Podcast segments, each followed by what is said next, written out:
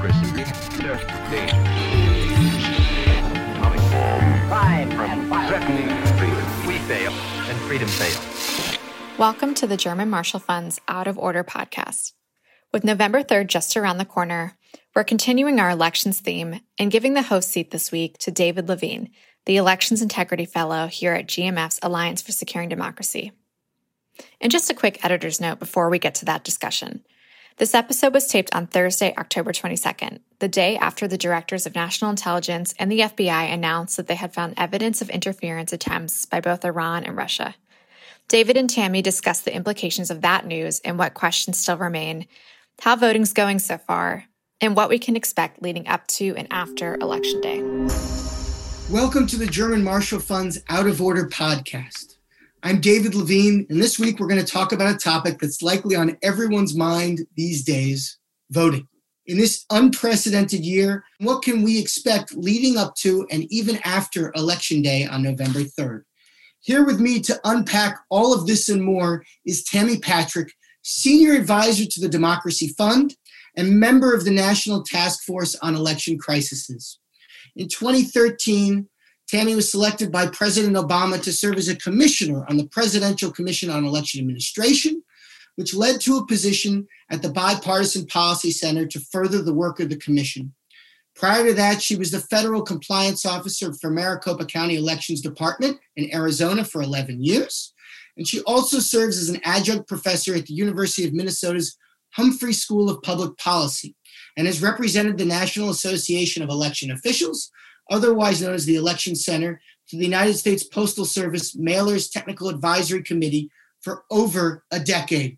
Tammy, welcome to Out of Order. Thank you so much for having me, David. It's great to, to great to talk to you. Tammy, it's it's great to talk with you as well, and we'll we'll jump right into it. One of the things I think that's really important for our listeners to touch on, because they'll be tuning in from within and outside of the United States, is I would be interested in hearing about what you're looking at right now, as well as how g- elections are generally administered in the United States and how they've been conducted differently from previous US elections. And I'll just add, when we set up these questions, obviously we weren't aware of what was going to happen last night. And so, if you want to provide context on the press conference that was provided by the FBI on the latest activities by certain adversaries, we'd welcome that too. Wonderful. Well, the thing that struck me the first time I spoke to um, individuals from around the world about how elections are conducted is really just how dramatically different the United States does it with our localized administration of the election. Um, so oftentimes, you know, globally, there things are far more centralized at the national level, and we're, um, you know, it's uncommon in the United States even for things to be centralized at the state level, let alone at the municipal or county level, which is where more often than not in the United States the rubber really hits the road and elections are conducted by those local election officials. So this year is really no different in that regard. What has um, changed really is how states have responded in this moment under a global pandemic to service their electorate. So we have seen some states that have taken on all sorts of practical measures to make sure that their voters have options in when, where, and how to safely participate in the democratic process. Other states have not, and that's that's putting it mildly. So every election year in the United States, we have, particularly in a presidential year, we have litigation, legislation, um, and this year we've layered in executive orders to really revise and review how the elections are being conducted in this moment.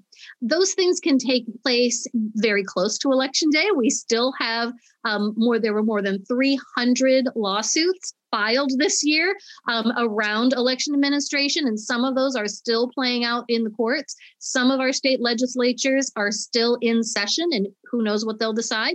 And our governors and um, executive branch uh, across the country can also uh, still make executive orders around how the elections are conducted. That can really come into play in a wide variety of ways in which our um, American citizens participate in the franchise. It can um, have everything to do with the hours the polling places are open or how and when they can register to vote, because in the United States, the voter registration for the most part is up to the um, up to the voter themselves to register. It's not proactively done um, by government government agencies in most places.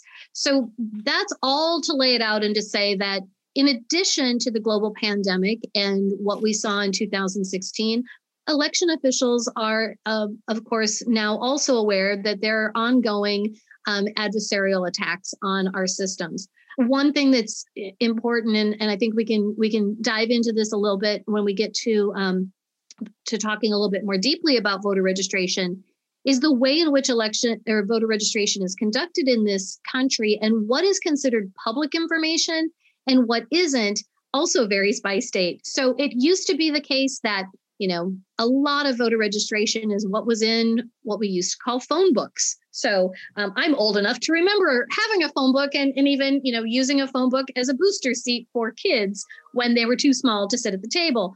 Um, and so a lot of voter registration information is just that same information that was in a phone book. So your name, your address.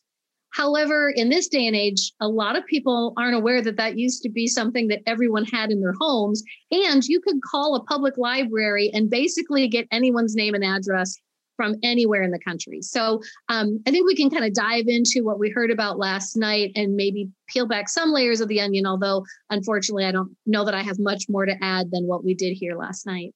I think that's a you know a terrific way to sort of kick this off and a good sort of landscape of what's going on broadly. You touched on voter registration at a couple different points, and I want to dive into that a little bit more. You know, one of the things I think that is of interest to, to folks is right that decentralization aspect and the fact that voter registration deadlines do vary from state to state.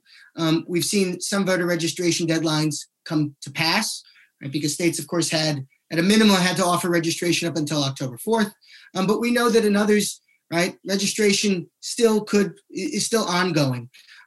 One of the things I think that's also you know worth noting is that we've had a couple of outages that occurred close to the registration deadlines in states such as Virginia, and Florida. We also, for, for many folks, are aware that in 2016, we became aware of revelations of foreign interference, particularly breaches of voter registration systems in a number of states. And, and obviously, in addition to that, we've seen, we obviously were made aware last night of some voter registration information potentially being accessible to our adversaries. I'm hoping that you might be able to unpack some of that and talk about how we've how we've made ourselves in the U.S. more resilient since 2016, as well as give your sense as to where things currently are at right now. It's it's such an interesting moment. Um, you know, it's not all that frequently that I think to myself, I'm living through history, and this is this year. Oh Lord, every hour of every day, I think, oh, this will be um, an entire you know college course. a few years down the road, um, some days a little more than others. But all of that is to say that when we talk about registration in this moment, in a presidential election year in the United States, it is most frequent that voters are out in public interacting with third party organizations. Candidates are pressing the flesh. Election officials at the state and local level are registering voters with their clipboards. And there's a lot of in person activity that normally happens. Um, normally, voters are interacting with their local and state governments and getting registered when they get a new driver's license or when they move. In this moment, however, we haven't seen that kind of activity. So we've been far more reliant upon the online voter registration offerings that some states, and it's not available in every state, that some states have. So the states that have done some level of modernization of their voter registration and moved some of it to online platforms have both opened up themselves to provide better services to their voters. And for full disclosure, I was an election official in Arizona. We were the first state to have online voter registration. Um, it was implemented back in 2002 and 2003. So it's been around for almost 20 years now in the United States. Other states are more, um, you know, are more current um, additives to the, the the family of online voter registration uh, states. So, in this moment, those states that have, have modernized have both allowed themselves to reach out to voters in this moment, but have also um, needed to make sure that their systems were really secure. And I think since 2016, many states have taken um, a lot of action to make sure that their systems not only have redundancy to them and resiliency, but that they also are restrictive on just how far any type of penetration of a system could get and what those ramifications could be. Now, you mentioned um, some of the instances that have arisen um, just in the last week or so with deadlines. So it's absolutely the case that many states have statutory deadlines to register to vote a month before election day back from when everything was done on paper. Um, back when you know the voter list when you got to the polling place was a paper book. Um, we've had so many change to electronic poll books that this move to modernizing it and to allowing voters to have a more um, instant process closer to election day and even on election day um, has been a, an existing trend and more and more states are moving that way. But as you mentioned in just this week um, you know, in elections, as as in just about everything, we have that Murphy's law, right? So when is a fiber optic cable going to get cut by a backhoe in Virginia? It's going to be on the deadline for voter registration. So these are the sorts of things that in this moment, it's important that that the world and voters and um, and you know just everyone watching remembers that things are gonna happen things always happen um, in an election because it's run by people for people. And we need to make sure that we don't immediately react when something does happen to assume that it's a foreign adversary. But we also need to make sure that we um, understand when something happens that we get to the root cause to make sure that it wasn't some sort of adversarial attack. Now, with what we heard um, in the uh, the press conference um, just recently from many of the federal agencies in the United States that are tasked with securing our systems and monitoring them, is that there you know there is there are signals that there has been ongoing and additional efforts to penetrate the various systems we know that it is very hard to get in and change a vote in the way in which the United States tabulates their their their systems, tabulates their votes, tabulates the ballots. Um, it is far easier to cast doubt on the confidence and the integrity that one should have in our system. That is an easy, easy thing to do. You put out a couple of messages on social media, you get some bots to amplify it, you get some Americans to believe it and amplify it themselves, and you're off off and running. What we do know, however, is that we now have more than 30 million Americans. I haven't seen the exact number yet this morning. I'm going to guess it's getting close to 40 million Americans have already voted their ballots and have already participated. And we have not seen massive issues with voter registration. So the reason I bring that up is that if, in fact, there had been any changes to our voter rolls, we would be hearing about these issues as voters appear to vote because they either wouldn't be registered, their registration address would be different. And that's not the issues or the challenges that we're hearing either from vote by mail or at early early voting thus far. No, I think that's those are some really good points.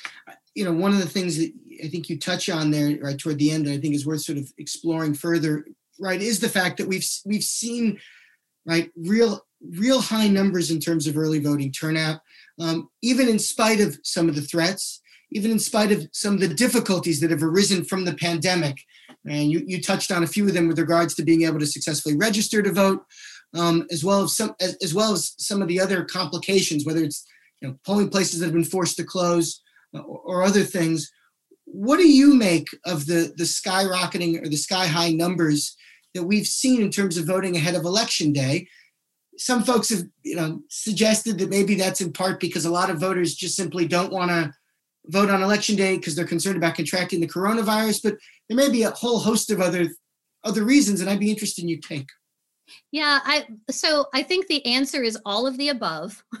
I think that for a large number of voters, um, thankfully, they're not waiting. They're they're not leaving anything to chance in this moment. They recognize how important this election is, and um, and they don't want to wait until November 3rd. You know, so often we've been talking about voters making a plan to vote, and if Plan A is November 3rd, those voters have no Plan B. So I think for many voters in this moment, their Plan A was to vote early. And plan B is if something happens, then they'll have to go to the polls on election day. Um, and we really had a, a large conversation around this very thing during the primary season when we did have a lot of people waiting until election day. And I think voters saw that and said, you know, twice bitten. I'm not going to do that again. I'm going to I'm going to get out early. So the challenge there is that um, so many people are showing up on the very first day of early voting or the first couple of days and so there have been really long lines. Um, in often um, many cases you know the lines have have extended for hours and the wait time has been very lengthy. Other places the lines have been long but they're um, they're moving and so that's important. Um, we also i think need to prepare for very long lines the last couple of days of early voting because that's what we we traditionally see. Um, and i think what this is going to do is if you shift away by the end of all of this, potentially, you know, 50 million people or more, um, which I think it will be more than that by the time we get to election day, away from the polls on election day. Um, I think we'll still see some lines because there is extreme enthusiasm for this. Um, but I think thankfully many people are flattening the curve of of you know when to request um, and when to vote um, from what we've seen in the past for as you mentioned a wide variety of reasons.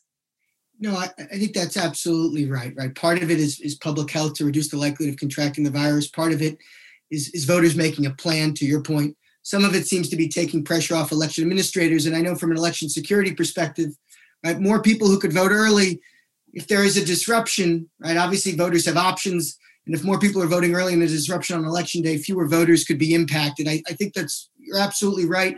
One of the things I fielded, and I'd be interested in your thoughts on this as well, is you know, how much of this may be these lines that we've seen in early voting, a function of uh, people's trust around vote by mail. And for, on a personal level, I was able to successfully and rather easily vote by mail in Maryland. Um, but I think you know there's been rhetoric um, from certain folks. There's been disinformation campaigns done by foreign adversaries, and there have been, I think, some folks have raised legitimate issues with um, some recent actions taken by the United States Postal Service, which you probably have greater insights into than I do. Um, you know, knowing all of that, you know, what's your take on the integrity of the vote by mail process and what folks ought to be thinking about if they're considering voting by mail at this juncture? Yeah, and you're that's that's all exactly right. I think it's important for um, for listeners to remember or to know that tens of millions of Americans have voted by mail in every election for decades, um, and that the fraud of vote by mail is exceedingly rare. I've seen estimates anywhere from four zeros after the decimal point to six zeros after the decimal point before you actually get um, a digit. So it's unfounded. And again, it harkens back to how easy it is to cast doubt and undermine confidence in our elections is far greater than actually undermining or you know changing the outcome it's it's very easy to tell people that they shouldn't trust the system and in fact that's what we're seeing um, when we look at the survey of american voters early in the spring and throughout the beginning of the summer, more voters were saying they were going to vote by mail than in the um, the more current survey work and what we're seeing actually by voters who have requested their ballots. So it's it's um, kind of played out in, a, in an interesting way because you have on the one hand the the sitting president and a presidential candidate advocating that there should we should question voting by mail. Um, however, both of the political parties, of course, have very very robust vote by mail campaigns um, and rely on turning out voters um, in a vote by mail situation. And then we had a new postmaster general that came in um, in you know the early part of the summer and the later part of, of the spring. And there were some changes that were being articulated that i will tell you kept me up at night and made me very concerned. Um, i was fortunate enough to testify in congress on some of these issues and some of these recommendations or some of the things that the, the new postmaster general had implemented. And for those listeners that weren't aware of what that um, what the situation was there was some some sorting machines that were removed from processing plants and um, there were some changes to the infrastructure and the network of the United States Postal Service. The Postal Service um, can process between four and 500 million mail pieces a day. Um, so even if every voter in the United States had a ballot mailed to them on one day, it really would not be a problem. So volume has never been the issue with the United States Postal Service. The challenge has come in that because of this patchwork in which we um, we conduct our elections with voters in seven states can request a ballot to be mailed to them on Monday for Tuesday's election. Now, it's not an instantaneous, instantly gratifying process to automatically get a ballot um, by snapping your fingers. So that is setting up voters to fail. I, I couldn't. I, completely agree, and and I just want to probe that just a little bit further, Tammy, which is because you know about this. I, I believe the USPS has indicated that f- voters should be trying to mail ballots back by no later than October 27th. You can correct me if I'm wrong. I'd be interested both in that guidance as well as what you would advise voters right, who fall within or get closer to election day, what they ought to do to ensure that they can successfully cast that ballot. Yeah, so the Postal Service for years has recommended that voters who want to mail back their ballot should mail it back one week before it's um, the deadline. And I say that very specifically because there is a problem and a little bit of a challenge when you put a date on it because there are some states where it has to be back to the elections office on Monday, on the second, rather than the third. So they recommend um, returning it one week before it's due. And of course, for voters around the world, that um, you need more than a week to get it get it back to the United States, particularly with the challenges that we have now with many countries either not accepting mail or returning mail back to the United States because of commercial flights. Oftentimes, US postal um, mail goes on commercial flights around the globe. And when those commercial flights are limited, it limits the ability for the mail to travel in its normal processing time. So, for your listeners around the globe, they want to make sure that they check with their state to see if they have some um, abilities to return that ballot electronically, whether it's through an online portal or by fax or other means. So, the Postal Service says you should return your ballot a week before election day or a week before it's due there are more than 20 states that allow voters to request a ballot in that final week. Now, just I've been saying for months now, actually for years, but we'll say for months now. Um, just because you can doesn't mean you should wait. Um, so even if there's a deadline in your state, let's take Ohio. Ohio, you can request a ballot up until Saturday at noon. Don't wait until Saturday at noon to request that ballot. Voters really need to decide now what your plan is. If plan A is to vote by mail, if you live in a state where you can still do that, you want to do it as soon as possible and as quickly as possible by whichever channel you have. So if you can do it online, that's the fastest way to do it. And then also know what the options are in getting your ballot back. So for voters that have their ballot, please vote that ballot. If you got a ballot in the mail, don't go early to vote in person because that's where we're seeing a lot of people are showing up. They were mailed a ballot, decided they didn't want to vote that ballot. They're showing up to vote in person, and it's a provisional ballot in many, many, many states, most states. Um, friend of mine in Johnson County, uh, Kansas, had um, a, a report the other day on Twitter, and she said, "Look, we've got more than seven thousand voters have voted today, which is great. More than a thousand of them were provisional ballots because the voter didn't vote the ballot we mailed to them." That causes a longer line. That causes uh, you know more cost of your taxpayer dollars and it means you're going to have to wait longer when you get there in person. So vote the ballot you have and know what your options are for return. Know if a postmark matters or not. That's wonderful information, Tammy. And it gets to that the last question I want to touch on with you. There's been a lot of mis and disinformation around the, the election process. Uh, you've provided, I think, a lot of really important factual information that folks ought to know to make informed judgments to ensure that their votes can be cast. What advice do you give to voters and to the general public who's just maybe interested so that they know where to go to have accurate information as we go through the rest of the election process, through election night, and even potentially as we go beyond that process, because there's a possibility that, right, we may not know the results for a bit of time after election night as well. Exactly. Um, so I think it's important not to wait. I know I've said that about 982 times in the last 20 minutes, um, but not to wait. And if you need additional information, reach out to your state and local election official. That's really where you're going to get the most current information. Um, and that's important because, as I mentioned, there are all sorts of cases going through the courts. So things can change. So you want to make sure you're getting the most timely information. It's also important to know that in this moment, there's been a lot of conversation around the delayed results. I think it's important to like let's just dissect that language for just a moment. The results are never known on election night. What we have on election night, as Ned Foley, who's a professor at Ohio State University, has said, is that on election night, the media projects who the winner is going to be.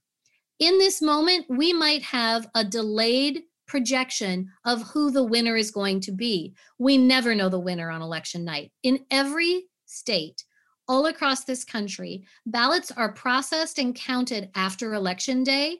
In some, they have until 28 days later after the election, like in California, before the official winner is announced. So, in this moment, we're going to still have in every elections office across the country ballots being verified to make sure that an eligible voter cast that ballot. They're going to be processed and counted. So the integrity of the election is going to be maintained. And that has not changed. What we will potentially see, and this is important because, of course, we have far more people who are voting by mail, is that if voters return those ballots early, in most states, they're going to be counted early and will be part of the results that hit the holograms on the night of the third. What we may see, however, is that if the election nationally comes down to a handful of states that don't start counting until election day or afterwards, and um, those are states like Pennsylvania, Michigan, um, and and uh, Wisconsin. Although some of that is changing as well in legislation and in the courts, we may not have answers in those states. And if the election comes down to those states, we may not have a projected winner on election night. So that's what we need to know is is really um, that this is nothing new. It's not the case that um, solely because of vote by mail we may not have a winner.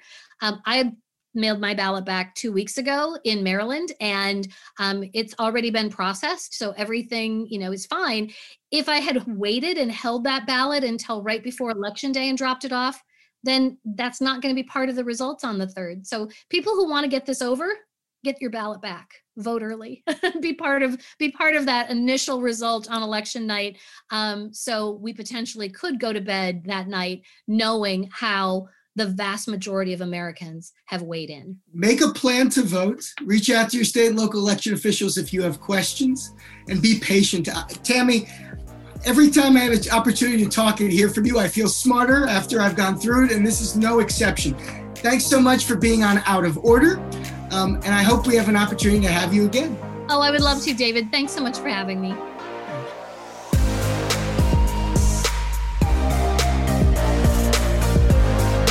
Thanks for tuning in to this episode of Out of Order, a German Marshall Fund podcast.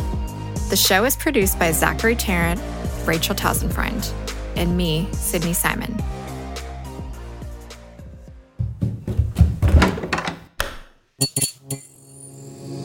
This podcast is part of the Democracy Group